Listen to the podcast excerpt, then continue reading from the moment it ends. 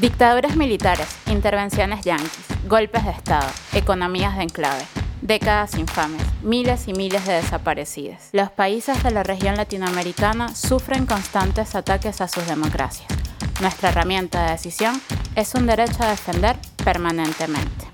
A los votos es un podcast de Migrantes por Migrantes, en el que buscamos reflexionar sobre el contexto social en el que se llegaban a cabo las elecciones de cada país y cómo se desarrollan los comicios desde la mirada de las colectividades migrantes. Desde consulados y embajadas también vivimos a los votos. Las elecciones legislativas, también conocidas como elecciones de medio término, no suelen ser de gran relevancia dentro de los electorados o de la prensa tradicional. Sin embargo, este no es el caso para Venezuela, quien este 6 de diciembre celebra comicios para elegir los nuevos representantes de la Asamblea Nacional para el periodo 2021-2026. El mundo está al tanto de que son muchas las cuestiones que se juegan en estas elecciones. Los últimos años, Venezuela ha sufrido un asedio por distintos frentes, que han derivado en una aguda crisis económica de la mano de una inestabilidad política. El bloqueo económico por parte de Estados Unidos, la autoproclamación de Juan Guaidó como presidente y su aval en el escenario internacional, la financiación desde Washington al extremo más radical de la derecha. Son muchas cuestiones a enumerar y todas están sobre la mesa con una pandemia como telón de fondo. Solo falta ver qué carta se juega la jornada electoral del próximo 6 de diciembre. Pero comencemos por el principio. Venezuela, desde el proceso constituyente que vivió de la mano de en ese momento recién elegido como presidente, Hugo Chávez Frías, vio modificado su corpus institucional. En Venezuela no hay un Congreso bicameral como en la mayoría de los países latinoamericanos, sino una Asamblea Nacional. Este órgano legislativo comparte el poder del Estado no solo con el Ejecutivo y con el Poder Judicial, sino también con un poder electoral y moral. Para explicarnos mejor de qué se trata, hablamos con Jennifer Mujica, venezolana residente en Argentina, politóloga y militante del Partido Socialista Unido de Venezuela. Lo que sucede en Venezuela desde la constituyente, que fue un proceso que vivimos desde 1998, con el comandante Chávez, básicamente vinimos a rescatar las ideas de Bolívar. Fíjate que la división de Estado o de poderes públicos, como se entiende en Europa sobre todo, era la básica: legislativo, ejecutivo y judicial. Nosotros, con el 98, vinimos a rescatar dos poderes que Bolívar siempre habló en su momento, y Chávez fue quien lo puso en práctica, y el pueblo lo puso en práctica, que viene a ser el poder electoral y el poder moral. O sea, es una idea bolivariana. Lo que realmente se hizo fue rescatar la idea bolivariana y dejar la concepción de la Cámara bicameral. Nosotros teníamos dos cámaras, senadores y comunes, que también viene muy de la idea de la Revolución Francesa, y ahí vino una ruptura que básicamente nos explica que nosotros dejamos de concebir la concepción vitalicia de algunos cargos y pasamos a concebir una visión mucho más equitativa, por así llamarla, de los cargos, sobre todo en el Congreso. Y ahí es cuando pasamos de ser bicamerales a unicamerales. De hecho, si nos vamos mucho más adelante, todo el proceso de lo que ha sido la Revolución Bolivariana, yo creo que en la actualidad, y la importancia de lo que se va a ver en las elecciones del 6 de diciembre, es que ahora, tal vez, y se está dando el debate, vamos a pasar a otra vez a una Cámara bicameral, pero esta vez esa Cámara bicameral va a tener otra concepción, que es la del poder popular. Y yo creo que ese va a ser el gran debate. O sea, no va a ser una visión vitalicia del poder, sino una visión de construcción del poder desde las bases, y que esta regulación que se dé sea ahora del poder popular y, bueno, aquellos en que se deposita el poder, porque eso hace uno cuando elige al legislativo, que es depositar y delegar el poder, porque, bueno, no todos cabemos en una asamblea. De hecho, desde la concepción del pensamiento de por qué tiene que haber una asamblea, es porque, bueno, no podemos estar 20 millones de venezolanos eligiendo y debatiendo leyes, porque jamás vamos a terminar, nunca va a haber consenso, sino que tenemos que depositar o legitimar en delegados, delegadas, el poder. Entonces yo creo que ahora se viene un debate muy interesante, porque vamos a ver si se termina de romper esa concepción de representatividad a una más popular, a una más equitativa, y una más a lo venezolano, ¿sí? Y no esa concepción. Y bueno, yo creo que por ahí viene un tema bien interesante y que va a hacer profundizar aún más las ideas de Bolívar y las ideas que el mismo proceso chavista ha ido construyendo. El cuerpo legislativo no solo tiene sus particularidades institucionales, sino también existe un contexto de crisis política que se viene arrastrando desde 2015, cuando la oposición ganó la mayoría de la Asamblea y se incrementó la tensión entre el oficialismo y los sectores más radicales de la derecha en Venezuela. Sobre esto nos comenta Ricardo Vaz, periodista, editor de Venezuela Análisis y migrante actualmente en Venezuela.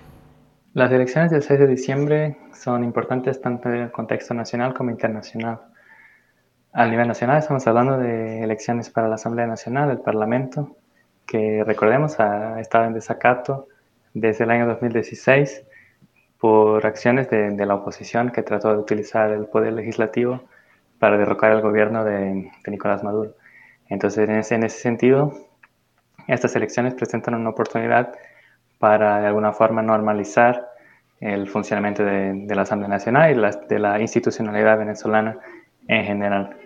En el contexto internacional, la cuestión es un poco más complicada porque si por un lado con países aliados como Rusia o China les conviene tener un poder legislativo en condiciones normales, ya que es el poder legislativo lo que tiene la competencia de, por ejemplo, cambiar la legislación sobre, por ejemplo, las empresas mixtas petroleras para otros países como Estados Unidos y luego sus aliados europeos o latinoamericanos del Grupo de Lima ya se salieron diciendo que no iban a reconocer las elecciones y entonces en ese sentido la situación permanecerá bloqueada a nivel internacional a no ser que surja algún cambio con la nueva administración Biden en Estados Unidos. Así que probablemente son elecciones más significativas a nivel interno que para afuera. El otro aspecto a tener en cuenta es que los sectores más radicales de la oposición liderada por Juan Guaidó utilizaron de alguna forma su posición como presidente de la Asamblea Nacional como forma de legitimar su presidencia interina, entre comillas, aunque realmente no había un argumento para justificarlo. Sin embargo, ahora que termina su mandato la Asamblea Nacional electa en el 2015, es más difícil para Guaidó seguir presentándose como cualquier tipo de representante legítimo venezolano. En este sentido, Marco Terulli, sociólogo y corresponsal para Página 12, Sputnik y Telesur en Venezuela, nos describe el escenario actual de los actores políticos dentro de las elecciones. Para las elecciones legislativas hay un escenario donde hay tres grandes fuerzas o sectores políticos. Un sector político encabezado por el chavismo, centralmente a través del PSUV y la Alianza de Gran Pueblo Patriótico, y dos grandes sectores de oposición. Un sector de oposición que va a presentarse, un sector que se opone al bloqueo, que no reconoce al gobierno interino de Guaidó y que está en el terreno democrático electoral para resolver el conflicto. Y finalmente el sector abstencionista, centralmente nucleado todavía alrededor de Guaidó, y algunos vectores que están por fuera del espacio que representa Guaidó, que es un espacio directamente subordinado a la política de Estados Unidos en este momento. En ese contexto, ese sector está planteando un boicot a las elecciones y luego realizar una consulta popular virtual y presencial el día 12 de diciembre, que va a ser un intento tal vez de jugar su última carta para legitimarse luego de muchos meses de una pérdida de capital social, político y de respaldo popular. Entonces ese sector está apostando a que no haya participación en las elecciones y poder luego, digamos, decir que al haber habido una participación en la consulta popular, queda refrendado como presidente interino. Ese esquema, ese intento parece muy frágil, no se estima que habrá participación fuerte ahí, aunque se sabe que luego podrán inventar los números que les parezcan. Así que ese es centralmente el rol actual de Guaidó y sobre todo de ese sector que va a perder el espacio principal que tenía de la Asamblea Nacional y que va a quedar en una situación aún más crítica de la que ya está y que de hecho vienen teniendo nuevos desprendimientos o rupturas, como es la reciente partida, por ejemplo, de la que era, entre comillas, embajadora de Guaidó en Reino Unido, Vanessa Neumann. Si bien la posición es clave para leer la correlación de fuerzas de este momento político, existe una distinción dentro de las fuerzas del chavismo de la que nos habla Ricardo Vaz. En lo que dice respecto al chavismo, la principal novedad para estas elecciones es la conformación de una lista separada, es decir, en los comicios anteriores, con pequeñas excepciones, siempre hubo una lista única del Gran Pueblo Patriótico.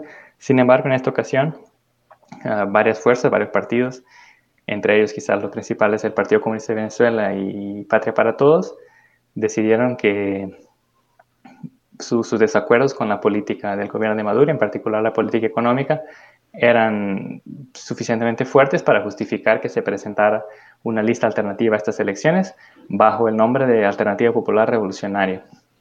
Entonces es una nueva plataforma que igual busca conquistar su espacio con muchas dificultades porque, por ejemplo, en lo que respecta a la campaña no tienen acceso a los medios públicos, ha habido casos de alguna persecución judicial, intervenciones del Tribunal Supremo que reemplazó las juntas directivas de algunos partidos para asegurar que las nuevas juntas seguían en alianza con el PSUV. Entonces ha sido un terreno de batalla complicado. Sin embargo, esta alianza se presenta con algunas banderas como la defensa del salario, la defensa de algunos legados importantes de los gobiernos de Chávez, ¿no? Como los derechos laborales, la contratación colectiva, los servicios públicos, presentándose de alguna forma en contra de lo que ha sido la política más reciente del gobierno de Maduro, señalándola como un giro a la derecha, en especial en lo que dice respecto a la política económica. Será uno de los propios candidatos del espacio Alternativa Patriótica Revolucionaria quien nos cuente cuál es la propuesta que plantean. Soy Justin Romero, militante de lucha de clases, que es la sección venezolana de la Corriente Marxista Internacional, CMI. Allá en Argentina somos Corriente Socialista Militante. Y soy candidato a diputado en la lista nacional por la Alternativa Popular Revolucionaria en la tarjeta del Partido Comunista de Venezuela. La Alternativa Popular Revolucionaria surge como una necesidad de los movimientos sociales, los partidos, de trabajadores de izquierda, de dotarse de un referente capaz de coordinar, de agrupar las luchas por las reivindicaciones más sentidas en materia de salarios, servicios públicos, democracia revolucionaria, de nuestras luchas concretas por el socialismo y contra el imperialismo. Nosotros veníamos dando este debate, inclusive desde dentro del Frente Popular Antiimperialista y Antifascista, y hace más de 2-3 años aproximadamente. Luego, en 2018, algunos partidos de esta alternativa, como el Partido Comunista de Venezuela y el Partido Patria para Todos, en ese momento habían firmado algunos acuerdos con el presidente Maduro de cara a las elecciones presidenciales. Esos acuerdos no se cumplieron, las reivindicaciones y las propuestas de estos partidos fueron ignoradas en la gestión de gobierno en los últimos 2 años y eso, agudizó las contradicciones en el seno de estas organizaciones de izquierda para plantearse este 2020, construir un referente no solo electoral, sino político para luchar por estas conquistas. Más o menos ese es las causas fundamentales del nacimiento de la Alternativa Popular Revolucionaria.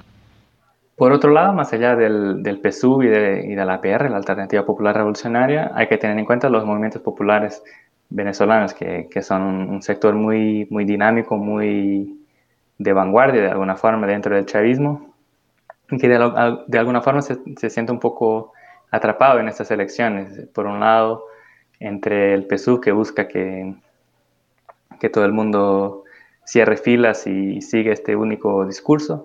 Por otro, la APR, que trata de confrontar de algún modo, pero al mismo tiempo hay que tener en cuenta que estamos hablando de elecciones para un parlamento, ¿no? Para una cámara legislativa en el marco institucional liberal burgués, de alguna forma, ¿no? Y el movimiento popular, y en particular en Venezuela, ya se planteó un otro horizonte, ¿no? Con la construcción de la comuna y del Estado comunal, y todo eso ha sufrido bastante en los últimos años, producto de la crisis, y bueno, de la disputa política dentro del propio chavismo.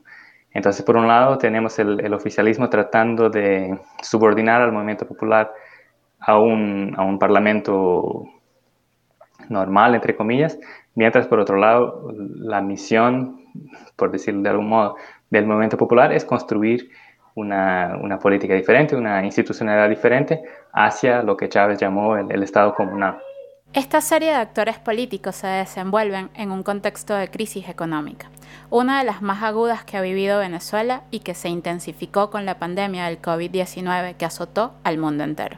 Todo esto, las elecciones y la campaña en este momento, tienen lugar en el contexto de la pandemia del COVID-19 y la cuarentena. Venezuela ha tenido un modelo donde se alternan lo que se llama semanas radicales y semanas flexibles, donde hay más o menos restricciones para los comercios, servicios, transportes, etc. Y las mismas normas se aplican para la campaña electoral. Es decir, los partidos tienen la responsabilidad de evitar mítines y grandes ayuntamientos de gente donde sea más fácil el contagio del coronavirus. Sin embargo, no todo se ha cumplido y en particular el Partido Socialista Unido de Venezuela, que debería dar el ejemplo, ha tenido varios episodios con grandes multitudes en violación de las normas electorales.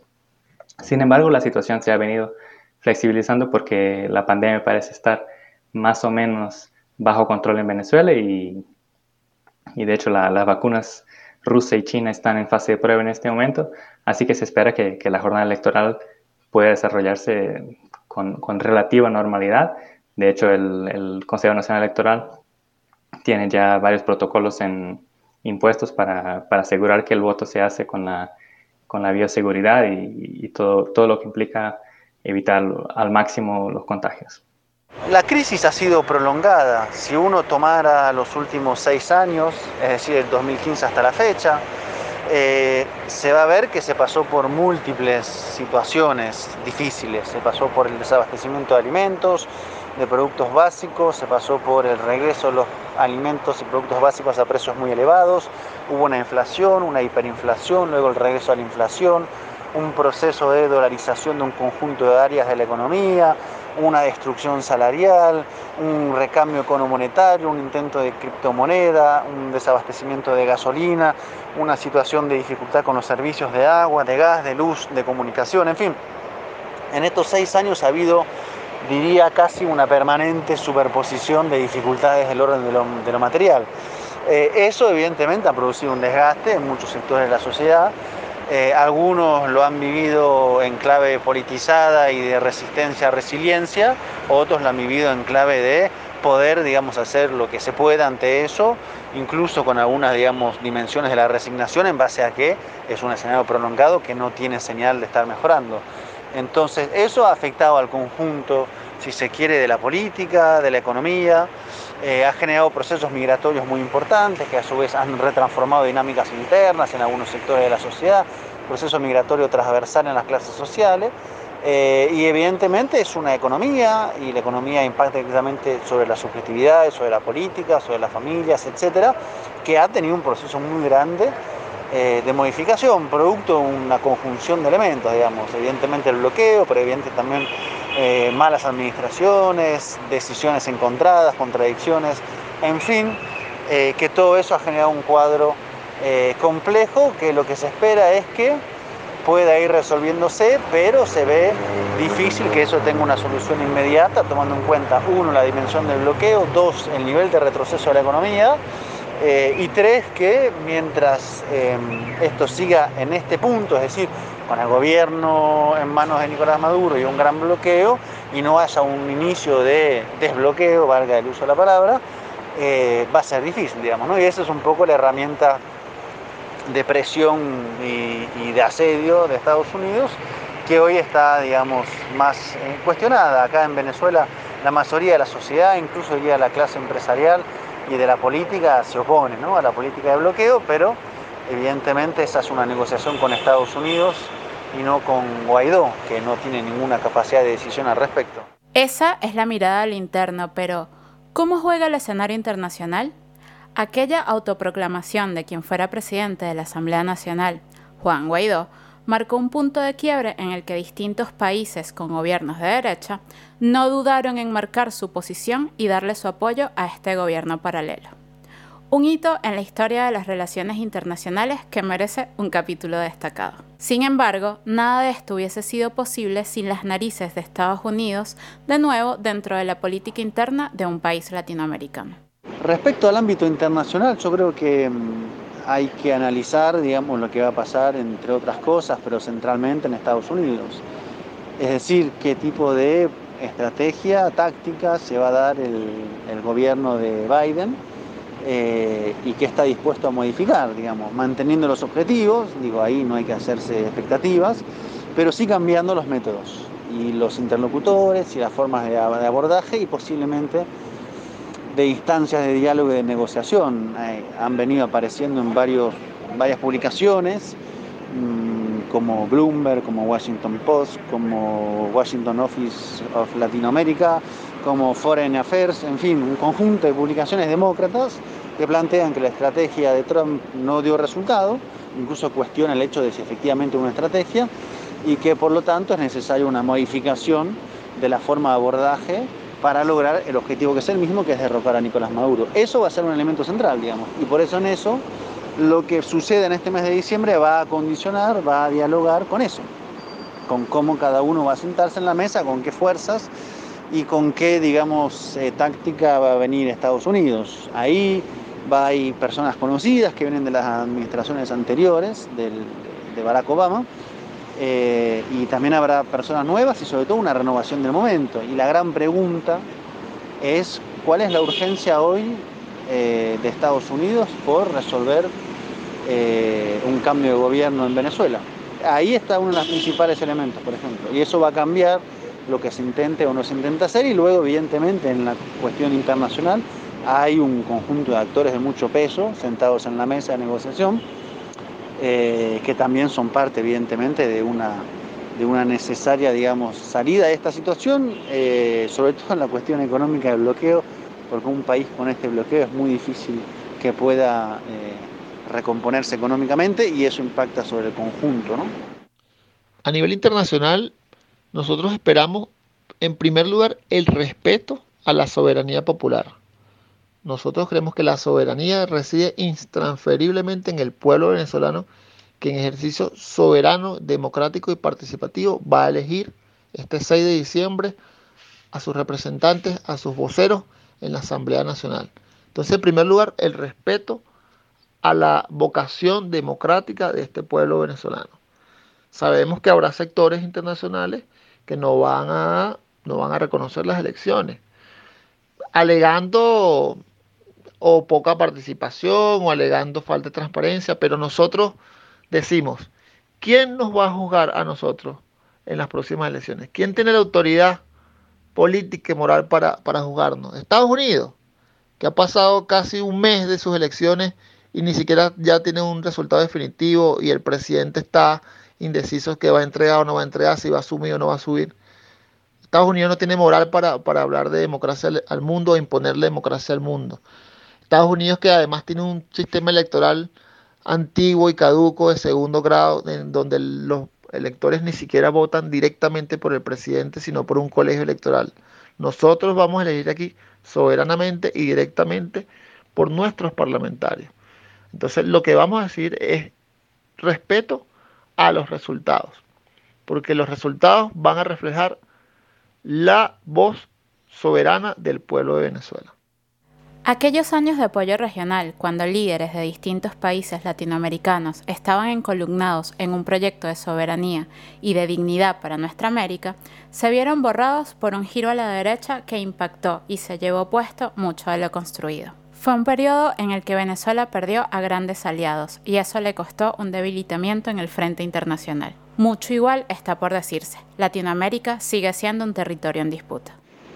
Hay una situación más favorable a nivel continental, el regreso del MAS con todo un peso simbólico, político muy importante, o sea, ha sido un regreso realmente de alto impacto en el continente.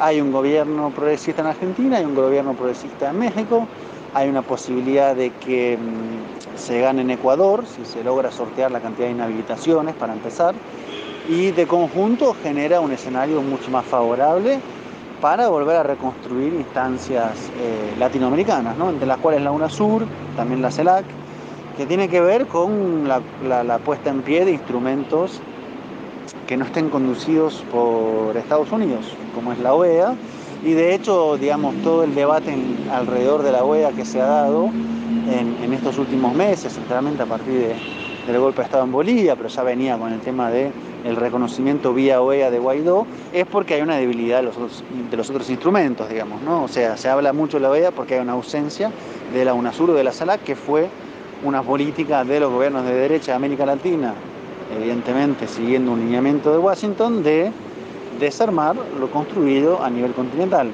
Ahora la tarea es reconstruir, y eso es necesario para cualquier gobierno que vaya del centro hasta la izquierda, para poder hacer frente a un nivel de agresividad muy fuerte de las derechas, de las embajadas estadounidenses, que han mostrado, digamos, una iniciativa restauradora, que intenta cerrar vías democráticas, que utiliza las elecciones como momento de desestabilización. Para ese conjunto y para otras cosas más es imprescindible reconstruir la integración latinoamericana, y hay mejores en este momento condiciones que hace un año atrás. Si hablamos de la región, no podemos dejar de señalar las relaciones de Venezuela con el país donde nos encontramos, Argentina.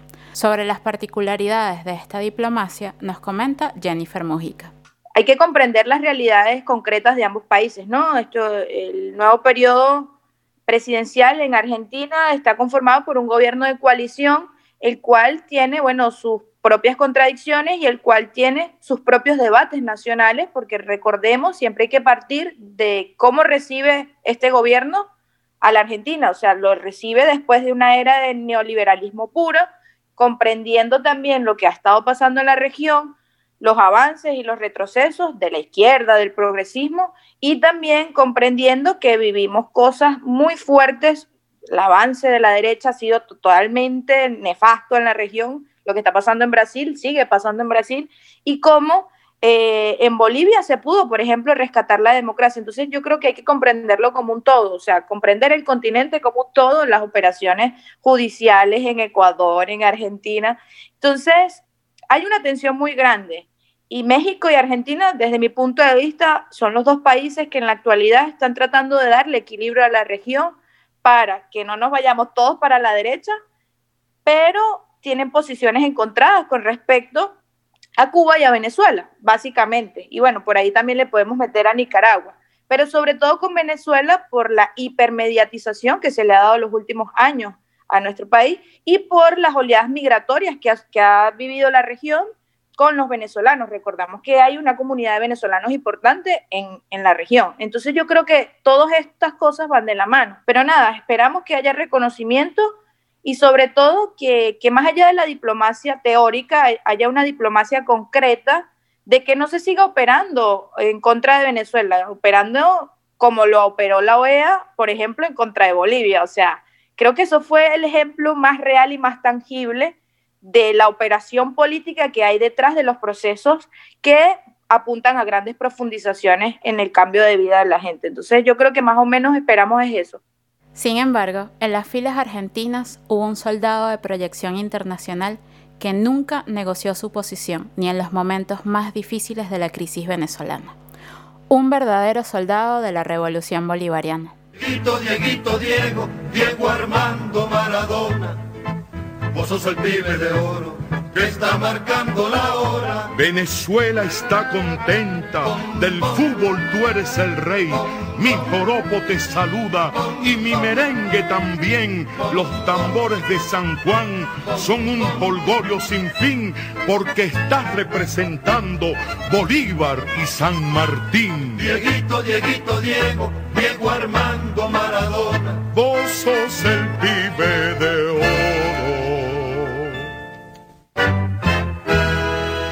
que está marcando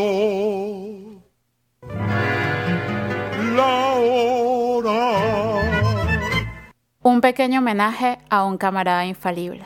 Hasta la victoria siempre, Diego. Venezolano, venezolanas, hermanos nuestros, compatriotas de estos venezolanos y venezolanas que han muerto en el exterior solos, sin atención médica, solos, sin familia. No. Vengan a Venezuela, vénganse ya. Y vamos a hacer todo lo posible, vicepresidenta. Ahí tenemos la flota de 24 aviones de Conviasa, toda a disposición de traer a los venezolanos al exterior. He dicho a la vicepresidenta ejecutiva, al canciller, que preparen un plan especial para nosotros, traer a esos venezolanos. Buscaremos la forma, pero los venezolanos tienen derecho a volver a su patria. Es inocultable la realidad de millones de venezolanos que han tenido que emigrar del país por no haber tenido condiciones dignas en nuestra propia tierra. Nosotros, en la medida en que vayamos luchando y conquistando condiciones más justas de trabajo en las ciudades, en el campo, para estudiar, para vivir en Venezuela, vamos a conquistar oportunidades y condiciones para el retorno de muchos compatriotas. También es muy importante velar en este momento por condiciones de identidad o acceso a la identidad, que también hemos visto muy cuesta arriba, que nos han llegado denuncias de compañeros de venezolanos, que problemas para tener un pasaporte, problemas para las prórrogas, ineficacia en los consulados, en las embajadas, todo eso. Eso también hay que revisarlo, porque es importantísimo el derecho a la identidad del venezolano y el derecho también a la participación. Muchos también no van a tener o no tienen derecho a votar porque no ha habido una actualización oportuna de los registros de los migrantes a nivel internacional. La migración venezolana ha sido una de las más mediatizadas en los últimos años en la región, lo que ha hecho de este proceso migratorio un recurso discursivo de las derechas para señalar al régimen venezolano como una dictadura. Hablamos con Arturo Leff y Dayana López, venezolanas que viven en Argentina, para que nos cuenten sus impresiones sobre el reciente proceso migratorio venezolano, especialmente desde la mirada de este país. Yo soy Dayana López. Pertenezco al colectivo Chavismo Sur en Buenos Aires. También participo de la Casa de la Amistad Argentino-Cubana de Lanús. Y además estoy militando en un centro cultural que se llama Azucena Villaflor en Montechingolo. Yo me vine a estudiar en 2011 y cuando terminé la cursada de todas las materias, regresé a Venezuela a terminar de escribir mi tesis allá y, a trabajar allá, pues. Regresé en 2013. Hasta ese entonces, la migración venezolana en Argentina era muy modesta. Éramos poquitos respecto de otros grupos migrantes de países limítrofes, como pueden ser Bolivia, Paraguay, ¿no?, que son mucho más numerosos, son grupos mucho más numerosos, mucho más visibles, incluso mucho más organizados. Recuerdo que participé de la elección presidencial del 2012 como miembro de mesa o integrante de las mesas de votación. Y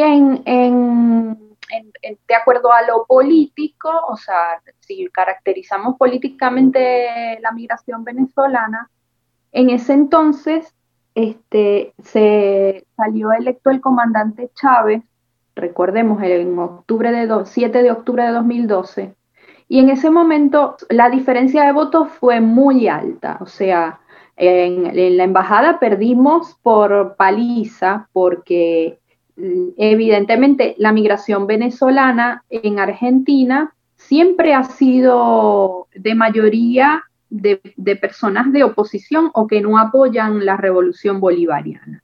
Sin embargo, siempre nos hemos mantenido como un grupo de compañeros y compañeras que vinimos a estudiar, que vinimos a través de becas de la Fundación Gran Mariscal de Ayacucho, que no todos ni todas, pero en su mayoría militamos la revolución bolivariana. O sea, había ya ahí otro tipo de formación, de militancia.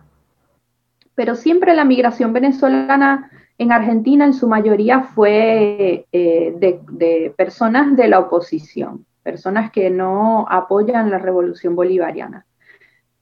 Sin embargo, evidentemente, en los últimos años, a partir de 2015, 16, cuando se recrudecen las medidas coercitivas unilaterales impuestas por Estados Unidos a Venezuela, donde se golpea duramente los salarios de los venezolanos y las venezolanas, hay una migración masiva, no solo para la Argentina, sino que se va a países limítrofes con Venezuela, como Colombia, Brasil, y también otros países como Chile, Panamá, Ecuador, ¿no? Se calcula que de Venezuela han salido al menos 2 millones de personas. Mi nombre es Arturo Leff, soy venezolano, tengo 8 años viviendo en Buenos Aires, soy profesor en Geografía e Historia, graduado en el Pedagógico en Venezuela. Vine a Argentina a hacer una maestría en Historia Contemporánea, becado por la Fundación Gran Mariscal de Ayacucho en Venezuela, en un convenio con la Universidad Nacional de General Sarmiento. Y actualmente estoy militando en la Secretaría de Trabajadores, Migrantes y Refugiados de la UTEP. Yo llegué en el 2013, ¿verdad? Pudiésemos decir que la migración venezolana que existía, aún cuando yo llegué por medio de esta beca convenio de la Fundación Ayacucho, pareciese que la migración era poca, pareciese que había un grupo menor de venezolanos que habían venido anteriormente, sobre todo en la época del 89, ¿no? Algunos un poco antes, con la finalización de la dictadura, inicio de la democracia argentina, pero sobre todo algunos y algunas vinieron antes con las crisis venezolanas, con la crisis del Caracazo venezolano, ¿no? Y un poco antes con el Viernes Negro venezolano, ¿no? Ahora bien, son los 80. A mi entender, parecía que éramos pocos los venezolanos que estábamos acá. Y bueno, el grupo que componíamos la Fundación Gran Mariscal de Ayacucho se encontraba con unas cortes anteriores que todavía estaban acá finalizando sus estudios. ¿Qué ha cambiado en la migración de esos años para acá? Ha aumentado considerablemente la migración venezolana, sobre todo los últimos 4 años.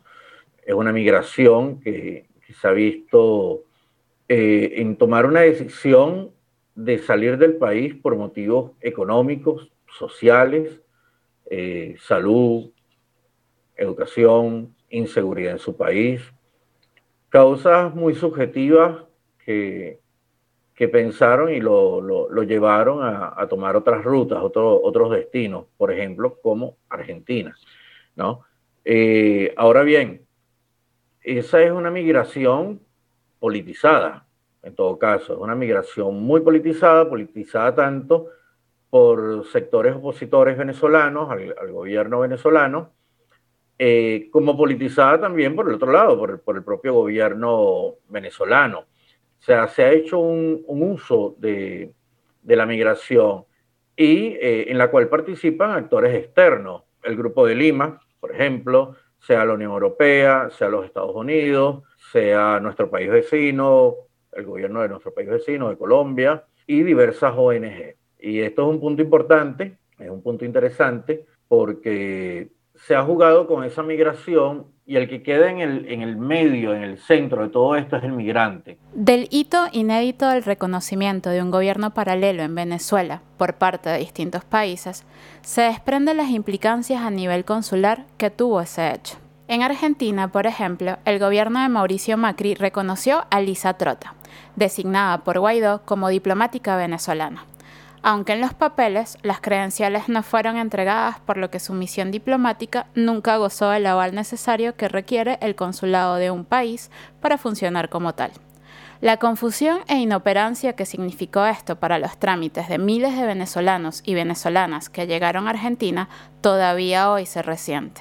Es una gran irresponsabilidad con la migración. En cualquier país en que esto haya sucedido, es una irresponsabilidad porque en el caso de Argentina, por ejemplo, crearon hasta una página web donde hacían un registro, ¿no?, de datos, con datos de las personas, haciendo como ver que eso era una suerte de registro consular cuando en realidad no es un registro legal. Y digo que es una irresponsabilidad porque cuando una va a tramitar sus documentos ante la Dirección Nacional de Migraciones, a una le piden, por ejemplo, si no tiene documentos vigentes, si tu pasaporte no está vigente, te piden un registro consular o una constancia de nacionalidad que solo la puede emitir la autoridad competente.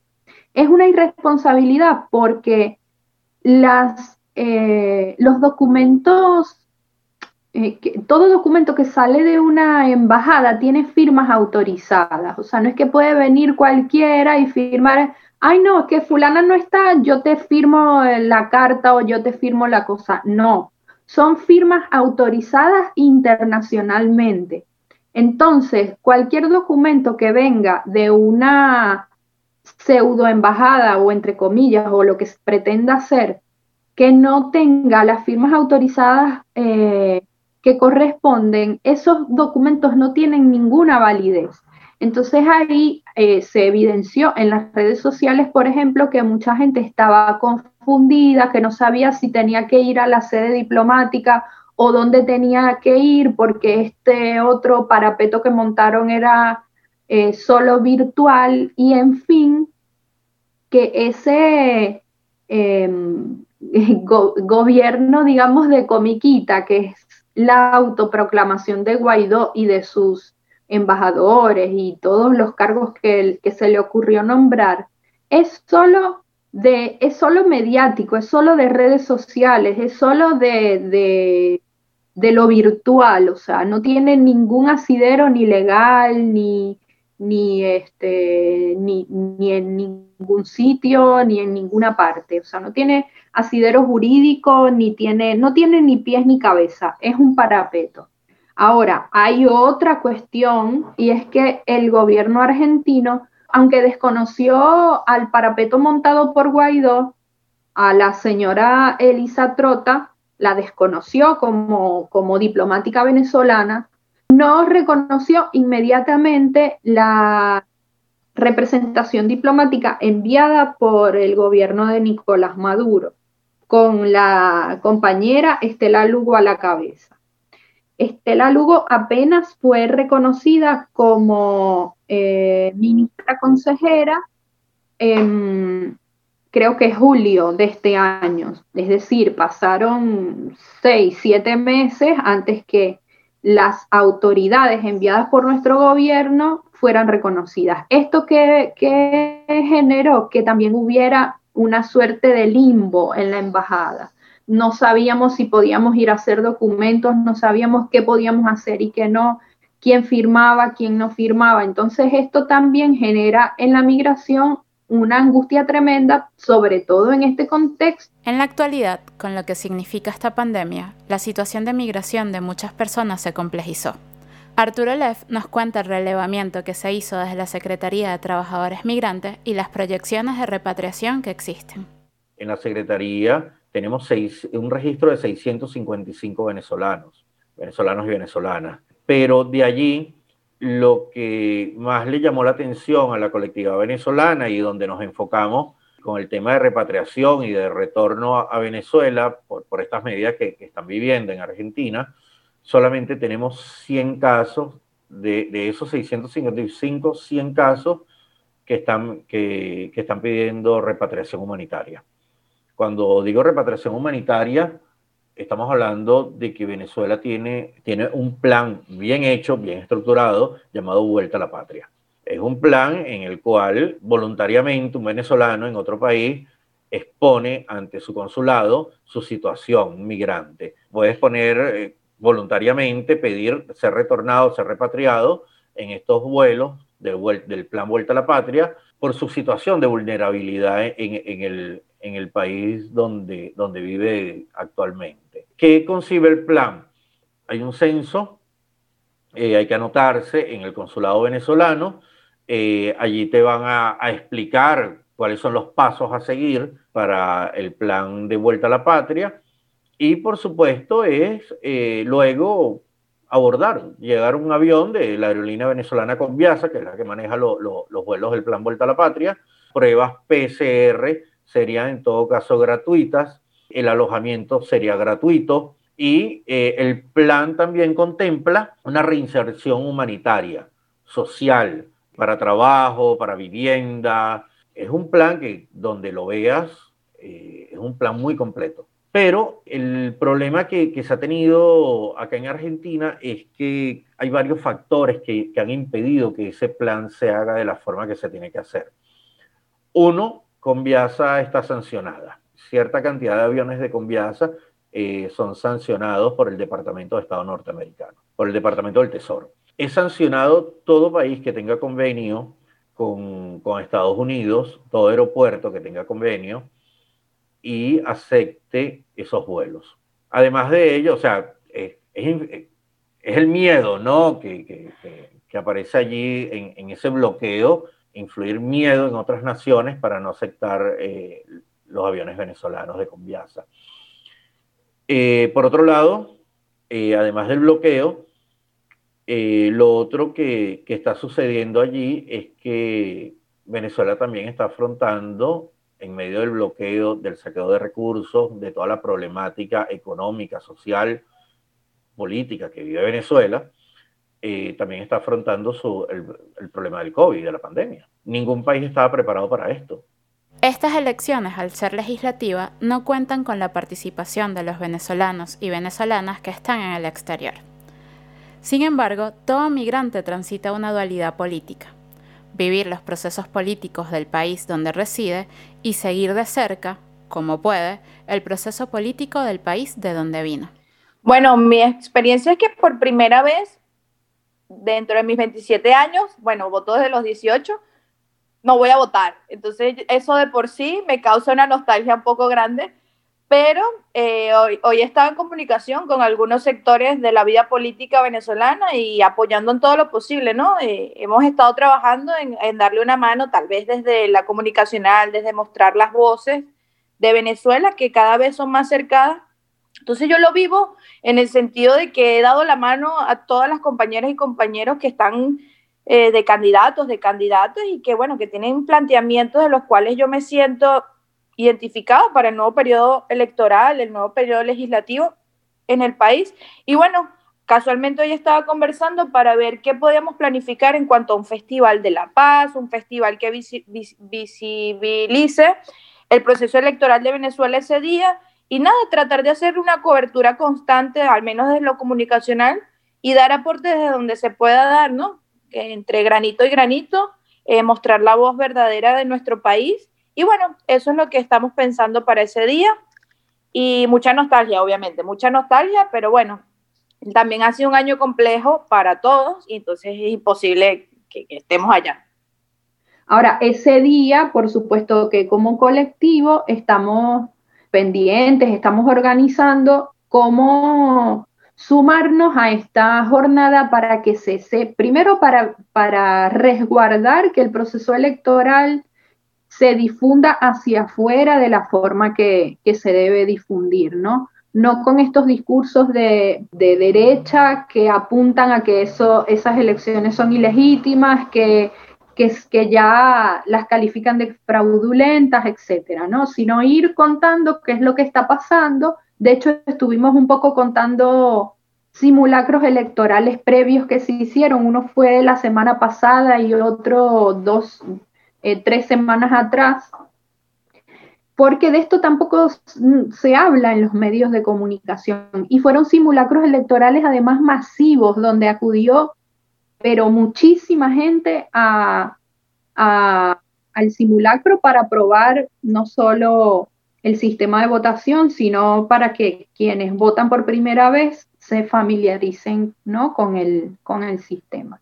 Entonces, bueno, de esa misma manera, ya estamos en contacto con algunos compañeros y compañeras que nos van a ir reportando cómo se van desarrollando el proceso, y poder nosotros y nosotras difundir desde nuestras redes qué es lo que ocurre y estar pendientes, ¿no? Porque los ataques contra Venezuela son permanentes y nunca sabemos qué son capaces de hacer, ¿no? Pienso que las elecciones del 6 de diciembre, primero, son importantísimas y tienen que darse. Creo que hay un sector opositor que ha entendido que el camino electoral es el camino político a seguir.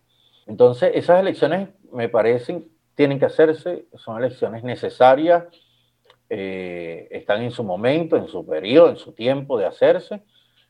Yo pienso que el tema migrante está ya en agenda, he conocido ya de actores postulantes, asambleístas, que han tocado el tema de la migración.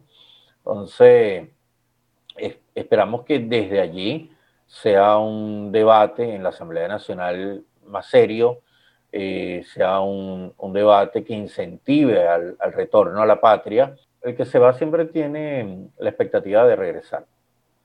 Difícilmente se va pensando en que se va a quedar en otros lados, ¿no? Al menos que las circunstancias lo obliguen a ello. Entonces, pienso que está en agenda, pienso que es importante y que se va a dar. Se tiene que dar las elecciones del 6 de diciembre. Y la oposición, el sector opositor que va a participar, creo que lo ha entendido así. Que esa es la vía política de la democracia representativa, participativa y protagónica. No tienen de otra. No tienen de otra y hay que hacerlo de esa manera. Nuestro mensaje para los millones de migrantes venezolanos por el mundo que no van a poder participar en estas elecciones es, en primer lugar, seguir pendiente del desarrollo de los acontecimientos en Venezuela. Nosotros sabemos y nosotros vivimos la realidad y somos parte de la realidad concreta de miles de venezolanos que también y millones de venezolanos que estamos aquí en Venezuela, que recibimos aportes, ayuda de hermanos, de hermanas, de familiares, de amigos en el exterior, que hacen un poco más sostenible y llevadera la crisis, profunda crisis económica que vivimos en el país. Entonces también el llamado es a la organización popular, a la organización, en cualquier fórmula práctica que ustedes encuentren por allá. Organizaciones de migrantes, colectivos, experiencias comunitarias, locales, y donde además se puedan debatir y confrontar, bueno, la realidad que se vive en Venezuela a nivel continental, donde mantengamos un flujo de información oportuna y veraz de lo que estamos viviendo y, bueno, donde podamos ser parte de lo que creemos y por lo que vamos a luchar en el futuro, por la reconstrucción del país, por la construcción de condiciones justas, por la construcción de un país que valga la pena vivir, que valga la pena volver, que valga la pena luchar. Nosotros estamos aquí luchando, estamos en pie de lucha, y agradecemos profundamente el apoyo de muchísimos, de los miles y miles y millones de venezolanos que están en el exterior, con los compatriotas que seguimos acá, y que nosotros sabemos también que las causas de que muchos se hayan ido, más allá de algunos señalamientos de sectores políticos de izquierda, nosotros sabemos que de la necesidad económica, pues que privó sobre todo en la decisión de muchos de partir del país. Respetamos su decisión y contamos con su apoyo, y ustedes pueden contar con todo nuestro apoyo aquí para, bueno, construir un país en el que puedan volver y podamos convertir en una potencia económica para todos y todas. Venezuela, para bien o para mal, siempre será un tema en la agenda comunicacional de la región. Independientemente de los resultados electorales de este 6 de diciembre, esperamos que esta jornada se desarrolle en un clima de paz, respeto a las instituciones y que a nivel internacional prime el principio de la libre determinación de los pueblos. Sobre todo, que este ejercicio al voto signifique la posibilidad de destrabar la inestabilidad política y permita a la dirigencia tener los recursos necesarios para dar resolución a los problemas que tanto aquejan a la población venezolana. Vayamos a los votos y hasta la victoria siempre. A los votos es un podcast de Migrantes por Migrantes, una organización política, social y de investigación desde y para las personas migrantes y refugiadas. Gracias por escucharnos y no dejes de buscarnos en nuestras redes sociales @Migrantes por Migrantes.